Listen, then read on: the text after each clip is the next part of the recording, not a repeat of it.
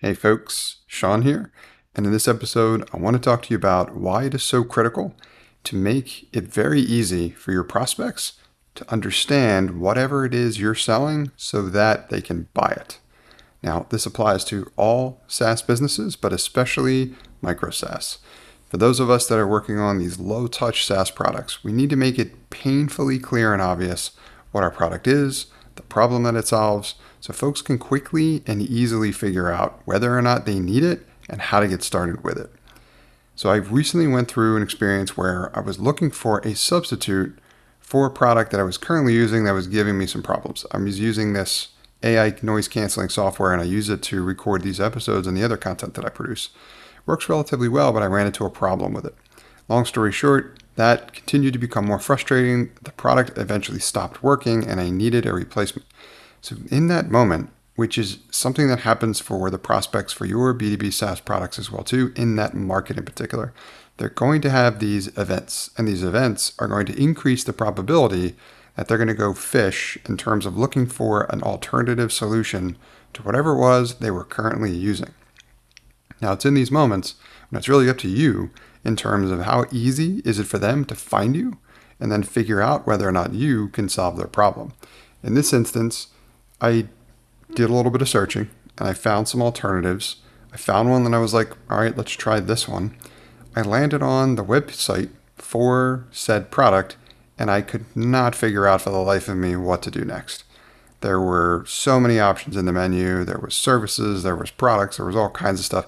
The homepage was fairly generic and ambiguous, which didn't enable me to figure out really where to go next or if I was even in the right spot.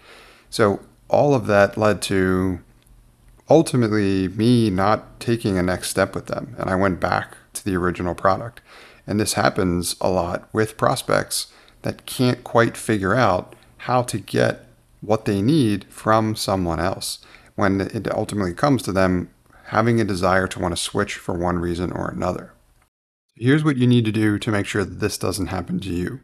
First and foremost, you really need to simplify your sales and marketing, especially any of those assets like your website and your landing pages. Be crystal clear about who you are, what problem you solve, how you solve it, and then the next step that people can take in order to get started with it. This is why I'm a huge advocate for one, one call to action on your website and landing pages. Mine, on my pages, there might be a button that takes you to a different section of the page, like see pricing, for example, but all of the other ones, they get you started with a free trial, and they all say the same thing, and they all go to the same place.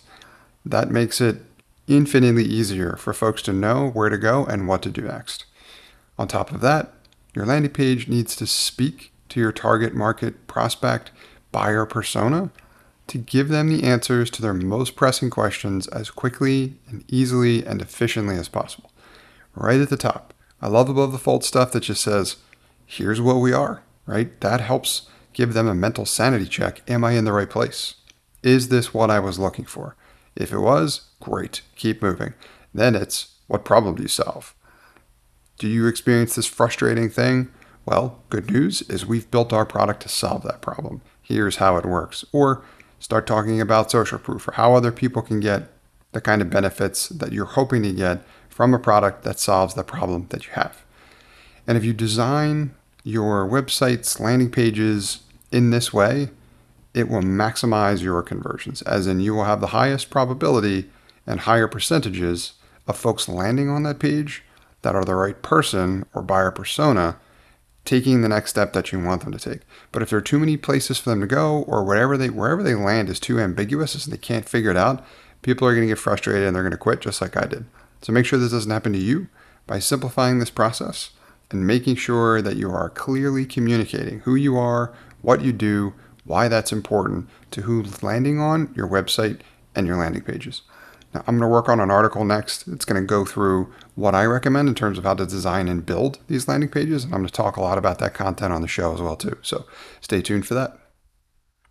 Hey folks, Sean here, and thanks for listening to this episode. I hope you got a ton of value out of it. If you did, I'd encourage you to also sign up for my free five day email course about launching a profitable B2B SaaS application for less than $750.